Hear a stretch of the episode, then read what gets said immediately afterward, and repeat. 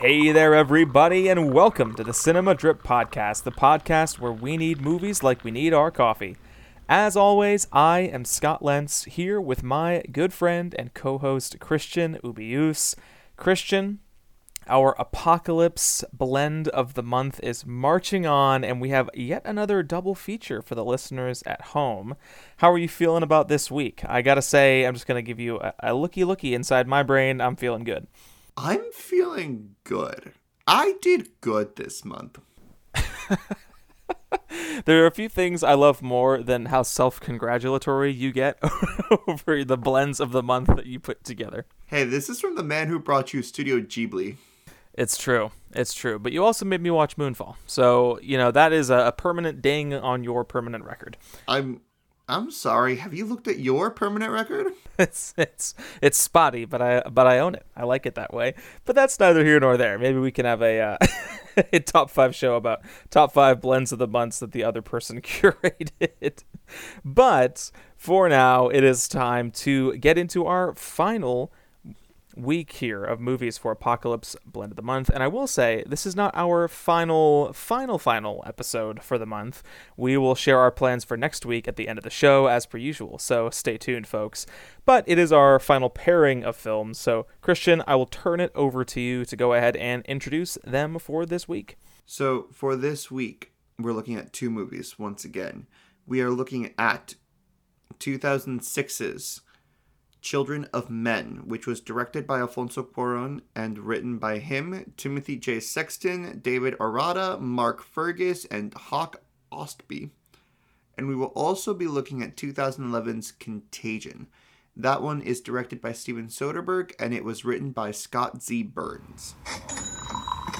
Always enjoy appreciating the work of a fellow Scott here on the Cinema Drip podcast. Shout out to Scott Z. Burns. Christian, so these two obviously are quite different from the movies we've looked at otherwise. We started out with Planet of the Apes movies, pretty straightforward science fiction apocalypse, and last month we looked at the disaster films of Roland Emmerich, Independence Day, and Moonfall. So if anybody missed it last week, why did you pick these two for this week's apocalypse blend? Uh, I, I obviously understand these are looking at an apocalypse, but in, in very different ways the the issue with every blend that we have is how to narrow down the focus and encapsulate as much as possible. It's easy when you do something, for example, Aaron Sorkin or Denis Villeneuve, because you're just choosing three movies from their filmography.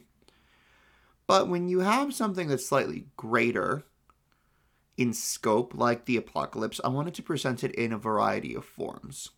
So doing two movies per week helps me show different movies in different forms of the apocalypse. The Planet of the Apes movies shows humans surviving or looking at the aftermath of an earth shaking event and knowing that the apocalypse has occurred.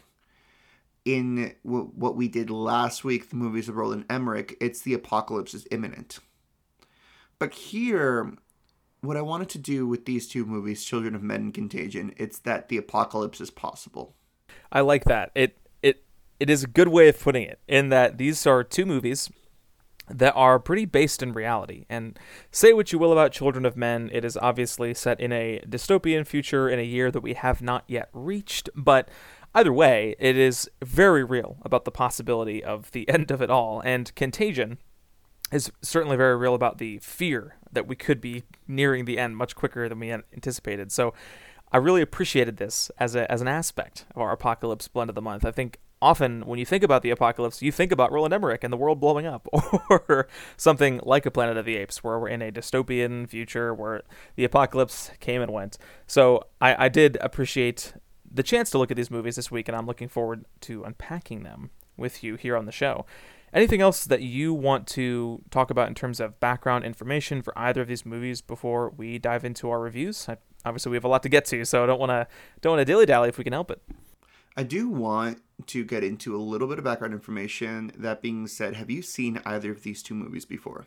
I had not seen either before, and Children of Men is one that I had wanted to see for a very long time, so I was glad for the kick in the pants to actually watch it. And I know a lot of people chose to watch Contagion at the onset of the actual pandemic we are currently living through. Which is one of the worst decisions that they could have made. Honestly, after now that I have seen it with much distance from the onset of the pandemic, I am surprised that it became as popular as it did. I'm sure we'll talk about that. Oh my goodness. Okay. Let's get into background information and basic plot points. So, major players in Children of Men are Clive Owen, Julianne Moore, Michael Caine. Those are the, the big names. And it follows a humanity in the year 2027 where a baby has not been born in the previous 18 years. Clive Owen is our main character. He, he, I believe his name is Theo in the movie. Yes. And he, yes, he is tasked with escorting a woman who is pregnant with the first child that we have seen in a long time. That's not a spoiler. That's kind of the, the, the premise of the entire film.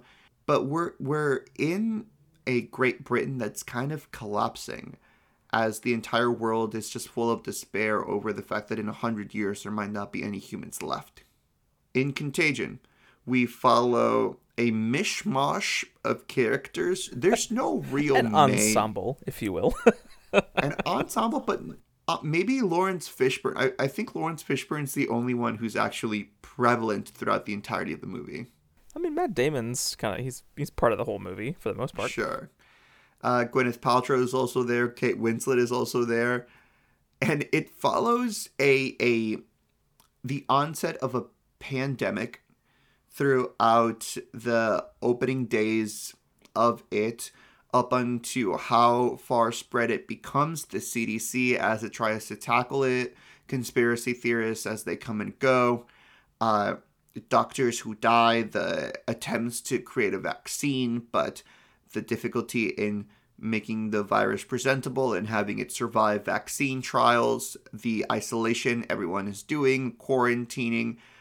Uh, in and, and this movie came out in 2011. It is in startling great reality with what occurred during COVID. True. It, it was praised for its scientific accuracy at the time. I know they took that very seriously as they were making the movie, and it is a little bit shocking at just how much of this movie was actually reflected in what happened in the onset of our real pandemic, where obviously there are some key differences that we'll get into, but it was pretty funny hearing the phrase social distancing in a movie from 2011. With that, Scott, are you ready? Oh, Christian. I'm ready. Now, before we fully get in, I, I know we've uh, in previous weeks talked about the two movies in conversation with one another, and last week you alluded to this. We'll be covering each movie individually, as there's you know they're not from the same franchise, they're not the same filmmakers, so we'll be looking at each of them individually and maybe sharing any findings we have at the end. Is that correct? Yes, about 10 minutes or so we can chalk up to each. Although if we go over, we go less, it we I understand. yeah, listeners, just a little, you know, Christian tries to rein me in all the time. I'm I'm too wordy for him. so I'll do my best. Here is your opening question, Scott. How do you think the filmmakers, both of Children of Men and of Contagion, made use of the urgent sense of panic when presenting these apocalyptic scenarios on screen? So, in terms of just sheer panic, they take very different approaches. And I think that's because of their respective timelines, where Contagion is obviously covering an outbreak, a pandemic that is happening. It has just begun. And there is a startling sense of urgency in this movie. And, uh, you know, we're obviously, we talk spoilers and in these reviews, so just a fair warning if you want to go in completely clean with these things. But one of the most stunning choices that Soderbergh and um, uh, Burns make is that Gwyneth Paltrow, who's obviously a huge actress, you think that she's going to be playing a big role in the movie, dies from this virus in the first 20 minutes of the movie. And from there, there is a, an extreme sense of panic and urgency, not just within the movie, but for us as viewers, because we think, oh man, if this major movie star isn't even going to be part of the movie, like she's she's died. she's gone. She's what else could go wrong? Nobody is safe, and she's not the only major character we see get sick, not the only major character we see die. And so there is a a serious sense of urgency and panic and staving off the apocalypse because a virus as dangerous as MEV1 in the movie could obviously be fatal to the population, not just to uh, individuals. And I think Children of Men is actually I would say there's not really a sense of panic. And one of the most fascinating things about Children of Men is that it's a very slow apocalypse, where we're not seeing the onset of this virus or whatever has caused humanity to lose the ability to reproduce.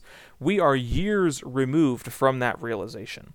And so we're now in a world that is inching closer and closer towards full out dystopia and the apocalypse is very far away because there are still people. The youngest person in the world dies the, in the first scene of the movie. We hear a news report, and that person is Baby Diego. Only, yeah, Baby Diego is only 18, and they even say there's another 18 year old who is the new youngest person in the world. And so this is going to be a very slow death for humanity, and rather than being about the apocalypse that could be coming, although it's in the back of everybody's minds, it's more about how we're treating each other in the midst of it all and how we are hoping or despairing or something in between in in light of that. So definitely very different approaches to the apocalypse. One obviously very real about the possibility, one more in fear of it, one panicked of it, and that obviously being Children of Men and Contagion respectively. It's also when when looking at Children of Men, it's the birth of this child, the imminent birth of, of the first human in 18 years, that makes reality so much more and puts I think reality into perspective for both the audience members and the characters. Because what if this child, what if this baby dies? Can you get another one? You didn't think there would be any left. Do you think that there can be more or is this it? And the it, it's almost as though the premise of having a child be born reinvigorates fears about what the apocalypse could be. Contagion, on the other hand, is very clinical in its approach. It's not really about hope. It's not really about who is being affected by this pandemic. It's more about the process of manifestation of disease to ultimate incubation to ultimate vaccination. And in that it's a little ruthless. Humanity is being sloshed left and right, but the process needs to be followed. Right. That there's a, a, an extremely high degree of commitment to following along people who are actually in the midst of it, trying to stave off the pandemic. And there's not a lot of focus on the, I guess, the fear and the panic. Uh, in that we're following a wide-ranging cast, some of whom are normal people in the midst of it, but many of whom are scientists trying to solve it, or uh, you know other people at, higher up levels of, of government or medicine who are who are trying their best. And it's not so ground level at times. It's very fast moving and, and focused on the big picture. Now this is I loved both of these movies. Well, I really like Contagion. I fell head over heels for Children of Men. Let me get that out of the way are your feelings the same or am i am i gonna have to am i gonna have to just cancel this entire project? Oh christian if you had to cancel this project we should just cancel the show because if you i mean how do you not appreciate these two movies? I i am with you uh, 100% if i had to pick a movie i preferred out of these two this pairing of two i would go with children of men as well. I, I very much liked them both though so this is going to be i think a fun show as there's a lot of praise to heap on both of these movies. Let's let's go with children of men then. We keep talking about the apocalypse. We keep talking about how this is. I mean, you can tell that I'm a writer, and because I chose this, because it really is into the production design, the screenplay, the story, the premise, even the opening shots, how you set this up. How did they set up the story for you that no child has been born in 18 years? I mean, the way the movie begins is there's like you know bits and pieces of news reports at the beginning if i'm not remembering that incorrectly but we eventually open on Theo, who's you know played by Clive Owen, the main character we follow throughout the movie, as he's picking up his morning coffee. And there's a news report talking about how the youngest person in the world has died. That's baby Diego. And delivering information through that news report, I think, is a smart choice. Number one, to obviously communicate, oh my gosh, the youngest person in the world was 18. This is this has been a problem for some time. Also showing the way that people immediately react to that news. You get a sense of the just the emotions of of people in this world where there are people who are still holding out hope and the the death of a young person like Diego is heartrending. There are people sobbing in this coffee shop. And from there, of course, Theo walks out and a bomb goes off.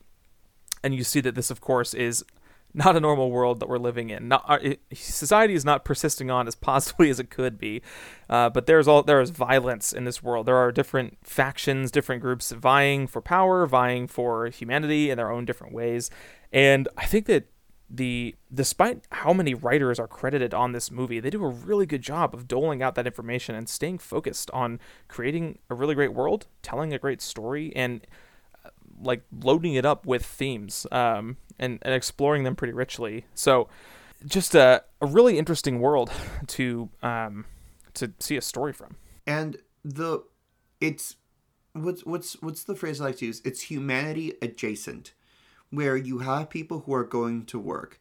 You have people who are richer than other people. You have news reports. There are bars. There are cafes. There are cars, but there are bombs going off. There are riots most of the people you see are white, and that's because they have implemented a uh, no illegal immigrants law.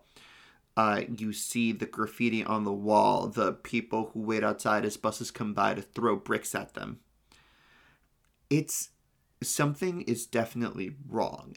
And I'm normally against news reports conveying information in terms of film. But the fact that it's it's just saying the death of a celebrity and they use it the way that news reports work, I think, normally, made it so much more potent for me. Right. It's it's a way of world building, not necessarily a way of delivering, you know, expository plot information. It's not like the news report is pushing the story along, rather it's filling in the background details and informing the world that we see. And obviously this baby Diego thing is a big part of the first 10 or 15 minutes of the movie is Theo gets to work and people are watching it and crying at their desks. And he's able to use it and tell his boss he's feeling very affected and needs to go work from home. And he actually just goes and visits uh, his, friend um, Jasper who's played by Michael Caine. And so it, it it's yeah it's not one of those you know it's not telling you what's going to happen in the movie. It's not delivering key plot information but it's actually just setting things up and how did you feel, given that, how did you feel about the performances? Because we do have Michael Caine, we do have Clive Owen, we do have Julianne Moore, who's here for not a long period of time. No, yeah, we should mention um, Julianne Moore is playing Julian, who is Theo's ex-wife and also the leader of one of these, you know, terrorist factions. Um, hers is called the Fishers, and they are a pro-immigrant group that's trying to, you know, save people from the government. There's a lot also, of these Sorry, There's ahead. also Claire Hope Ashley, who's playing Kay, who is the woman pregnant within this movie. Honestly, I, I feel like the performances were not the major draw to the movie for me. I don't think there's a single bad performance in the bunch, so it's not like I had problems with any of them.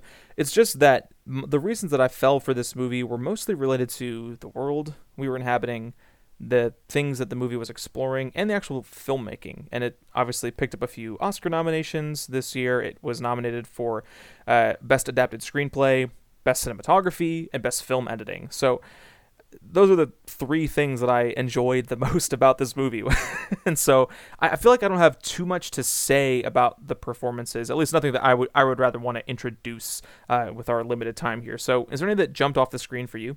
I thought Clive Owen was phenomenal. I thought that Clive Owen, as the man who has this movie on his back, does such a great job of going from.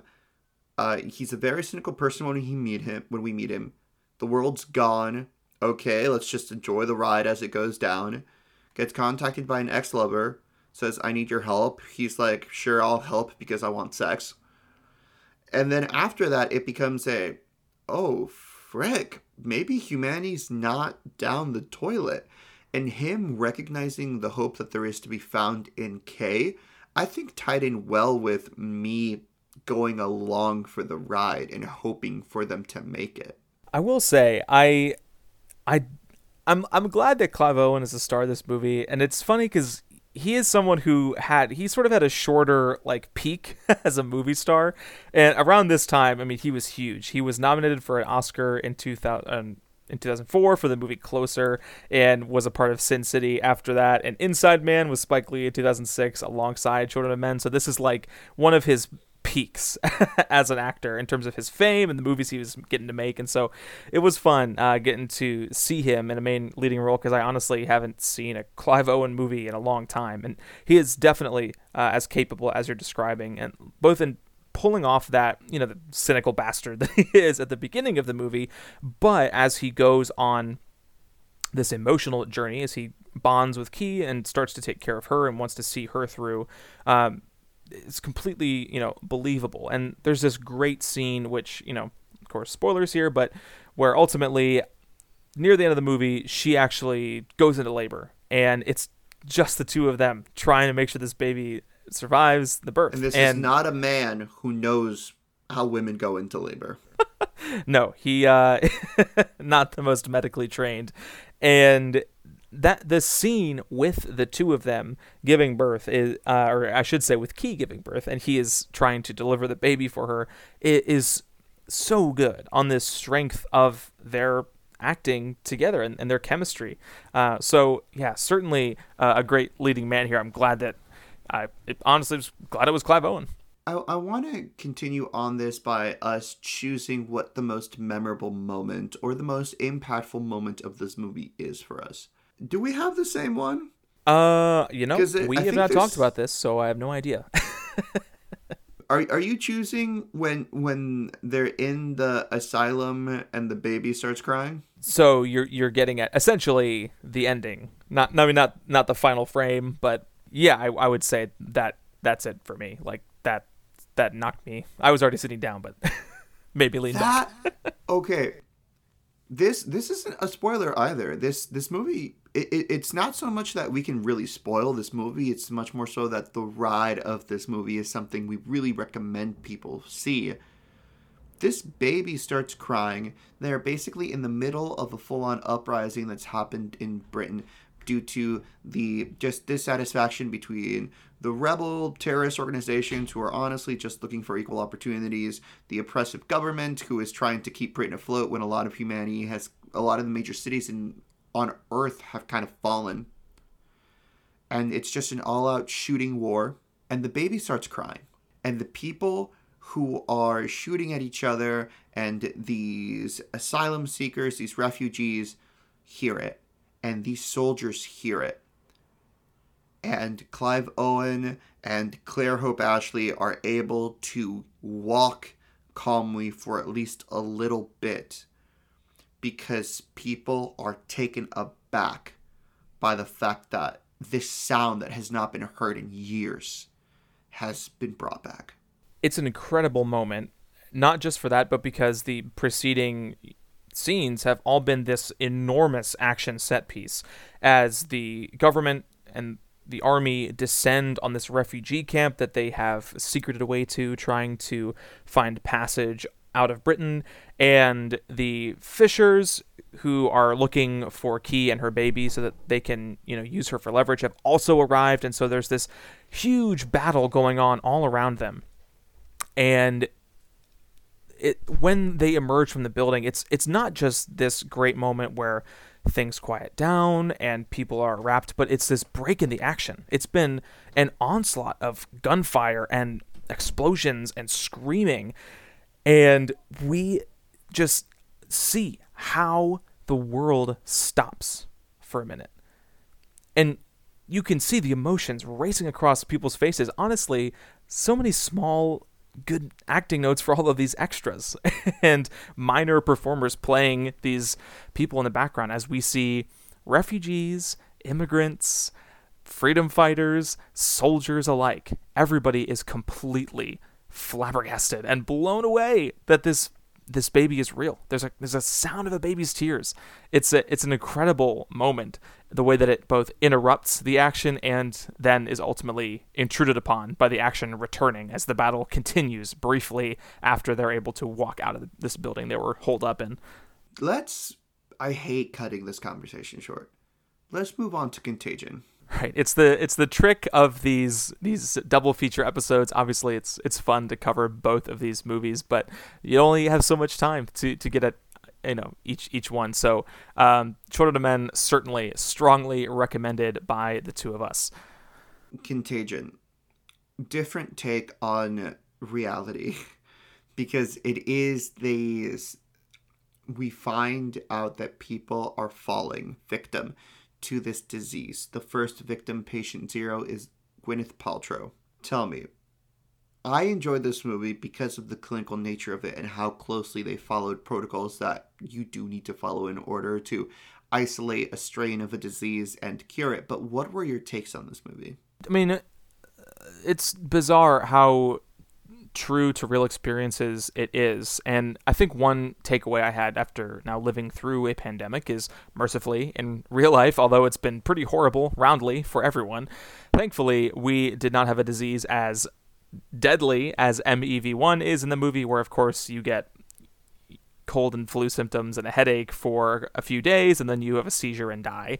And that's 25% of people who get the disease. So thankfully, our pandemic was not as serious, and the the speed with which the world devolves happens, or it's much faster in Contagion, where we see martial law going into effect and government officials ordering people not to leave or cross state lines, and these and the vaccine, of course, that we ultimately arrive at gets gets to us a lot faster. And so obviously it's a movie, you got to move things along, but it was, still was pretty crazy how how much it was like what actually happened.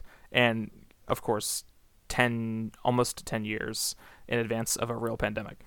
In this, it is hard for me to pinpoint a standout performance because I can't get attached to anyone because some of the people that got attached to just died. Or disappear from the movie because they only have a couple of scenes. Because they're part of of making this vaccine available is gone. And so I wanted to actually throw a little question in there to see how this guides along this discussion and that is we have a conspiracy theorist and this conspiracy theorist played by Jude Law is spreading misinformation about the virus, saying that the vaccine is probably not that helpful, and wanting to spread his own uh, his own cure for it that doesn't have any scientific backing. How did you feel watching that presented? this is one of in terms of the things that aged well this is one of the things that made me angriest watching it because we watched people do exactly what Alan Krumwiede does and that is jude law's character from pushing conspiracy theories to spreading misinformation about homeopathic cures to even outright lying to the people following him for financial gain I mean, there are people who are, might be hearing this podcast and saying, "Yeah, Anthony Fauci, blah blah blah, he's the one doing it." But say you know say what you will about the politics involved in a pandemic. Krumwiede seems a lot like people, not maybe not quite like Joe Rogan, but other of these other conspiratorial bloggers, vloggers, Twitch streamers that pushed this kind of information and deluded people into making unwise or at least uninformed choices based on false information. And so just the fact that um, Burns, who's the writer here, for foreknew and wrote this character in, I think, is one of the best choices in the movie because at times, you know, Krumwiede's plotline takes us away from the search for the cure or the people on the front lines or Damon and his daughter trying to survive uh, in their abandoned almost community. But Krumwiede is an important character in terms of the effects that a pandemic has on a population. There will always people who seek to financially gain from it. Did you like anyone? Because these characters like are, are not that likable. I mean, I loved Kate Winslet's character and how she was doing it, but these characters, except for Matt Damon's family, are not betraying a ton of emotion. And so, as we chug along, we really are chugging along. It's not a slow paced movie at all. No, very, very uh, fleet, fleet of foot for uh, a movie this. Uh, you know, it, honestly, you could have stretched it out to like two hours, and they're smart to keep it at around an hour or forty-five. It's it's very fast moving, but I don't, I don't know if I agree that nobody is likable, and maybe that's just because. Well, I don't know. I, I there, you know, it's very business-like as a movie. It's very serious, and I think even though the people maybe aren't the most morally upstanding or you know what what whatever you want to say, they are real and you know, we see a moment where Laurence Fishburne is playing Dr. Ellis Cheever, who works for the CDC, and he's often called upon, you know, to share information about the pandemic. And even though it's illegal, he calls his fiance and tells her to get out of the city that she lives in because she needs to come see him right away. And that, you know, he's sharing insider information that he doesn't share with the general public and he gets in trouble for that. But I think that is real and, and that somebody in his position would probably make that same choice. They wouldn't hold back that information from their family. And even if it's not a likable decision necessarily, I appreciated the honesty. And I feel like people behave in realistic ways for better or for worse. And when we're when we're looking at one of these one of these situations where Kate Winslet is asked to speak to someone about a dead uh, dead family member that they have who succumbed to this virus, the reason that she needs to speak to them is because this relative cheated on them. Oh. Uh, this family member cheated on them, and I saw I saw humanity where she goes, "Do I do I really need to tell this man that his wife cheated on him, and therefore that might be how this got spread elsewhere. It's a painful scene. it's a painful scene, and Kate Winslet, honestly, for for as little screen time as she has, I think is wonderful and and just her direct when she said that she hadn't eaten much besides Taco Bell for the past couple of days. I'm like, yep. you know what? You go, Kate. You you, you go, you Kate. this. Yeah, th- I, this part of the fun of these types of movies is you keep seeing recognizable faces popping up. Reading this cast out, it's just it's so many names and faces you'll recognize, plus a few faces that pop up where you think, oh yeah, like Demetri Martin, the comedian. Are you familiar with him, Christian? I'm not, but Jennifer Ehle. Where has she been? Yeah, Jennifer Ehle. She's she's been around. Wasn't she in uh, Saint Maud? Did you see Saint Maud? Oh wait, yeah, no, she was. She was great. There you go. But yeah, someone like Demetri Martin, who is a, a, comedian who is you know not as popular as he once was, but pops up in a minor supporting role. There's there's a lot of fun faces like that in this big ensemble movie.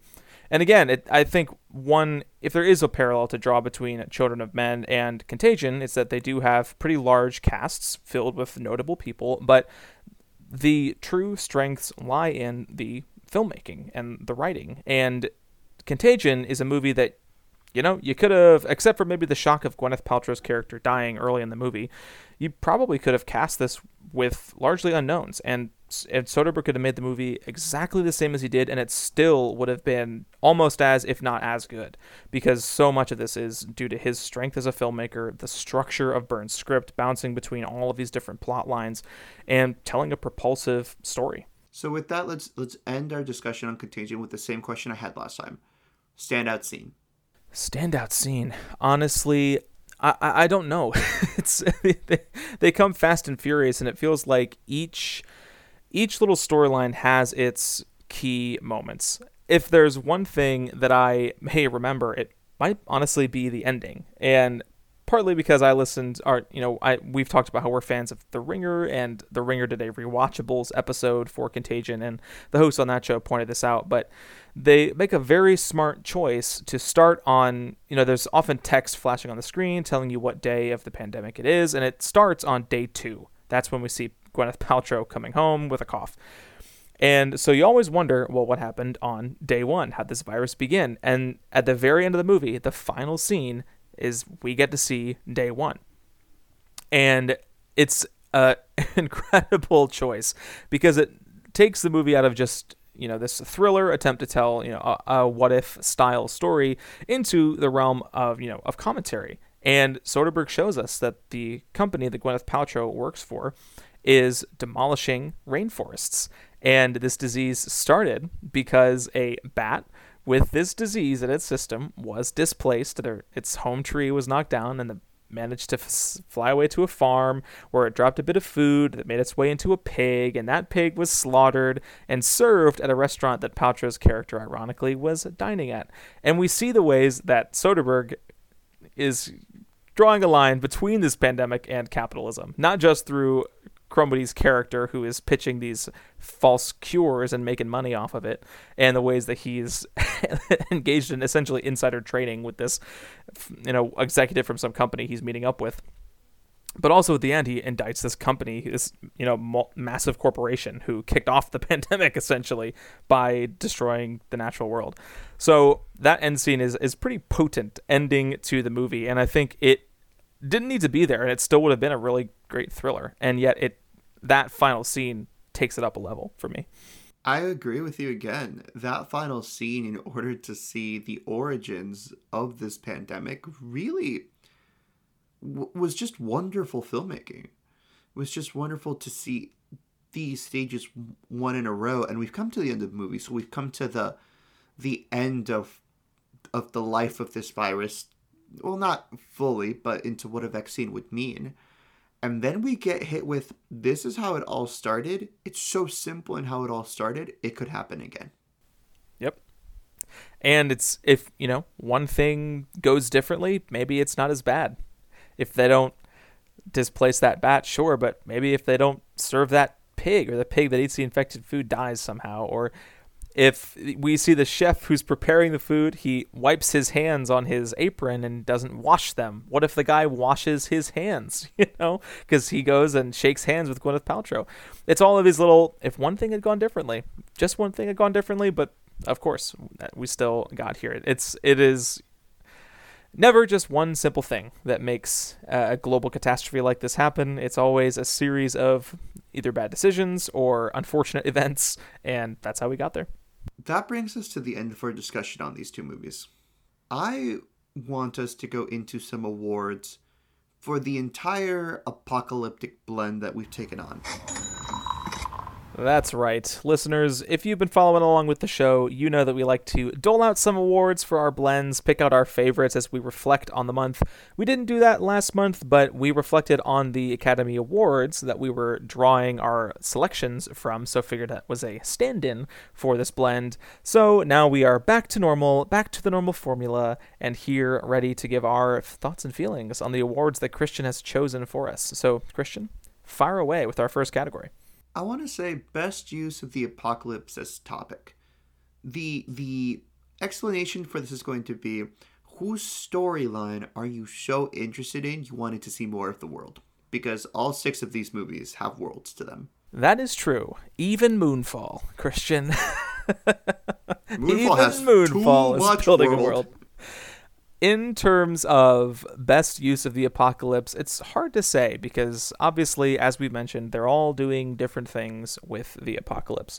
And I think I would honestly say Children of Men is my choice for this award because of its slow apocalypse, the fear that humanity is dying out, and this dystopian world that we feel like we get to explore, and yet there's so much more to see we only stay in Britain, we don't travel around the world, and even so, there are all these mentions of other events or other people or factions that we don't really spend too much time with. And I should maybe just read the book that it was adapted from because I would love to explore that world a little bit more. So my choice is Children of Men. I'm gonna go with Planet of the Apes. The original. And the original, yes, because I have not seen the sequels, and I know that the sequels are not held in as high regard as the original. But man, do I want to see more of this ape society. I do. How they trick us and pull the rug and say this is actually the apocalypse because mankind has fallen, I think is splendid. And and to to present ape law and the ape religion and the ape views of humanity was such a great world that they did such great production design. So I'm I'm excited to delve into those sequels in the future. Alrighty, Christian. What is our second category here for our awards? Best performance. Best performance. All right.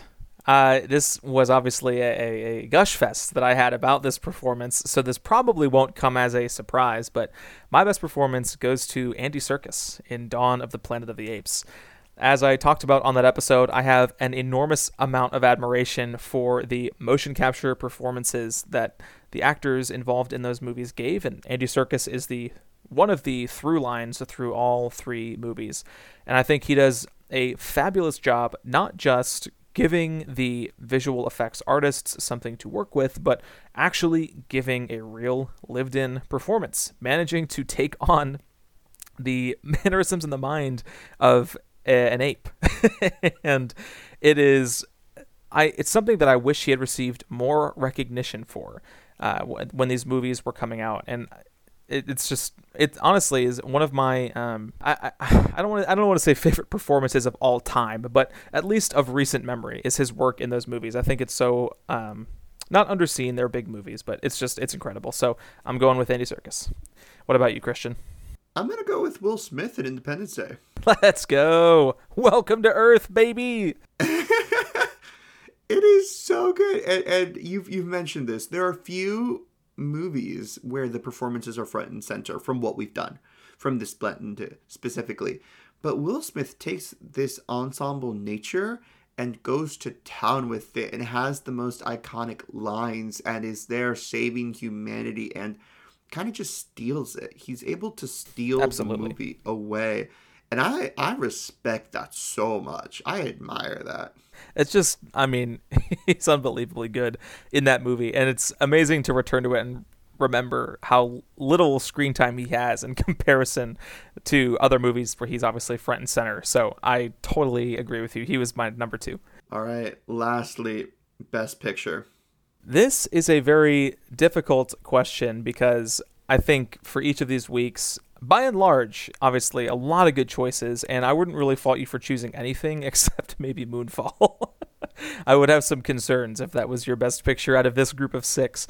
I like that movie. It is hard for me to say, especially because for some of these, I was returning to them, like Dawn of the Planet of the Apes and Independence Day, and for some of them, I was, you know, watching them for the first time. So, trying to sift my relationship to the movies from my actual enjoyment. And I think at this time, I honestly have to go with Independence Day.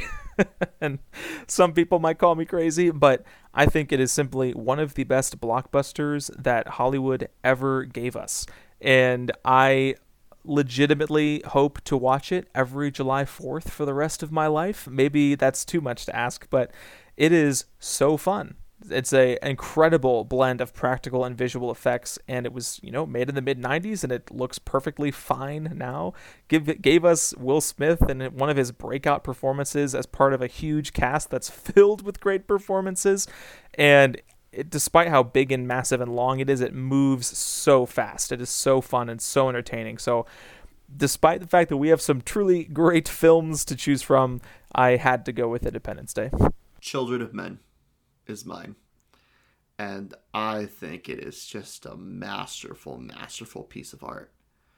Oh my goodness. To to hear that baby cry or or the the scene where the car that they're in is being attacked and then you realize who the attackers were later it is gripping it is ambitious it is not perfect but it's trying as hard as it can to be there christian the uh the film critic in me is railing against myself for choosing Independence Day over Children of Men. So I certainly cannot fault you there. And while we're briefly on the topic, of course, it was one of the movies that we discussed today.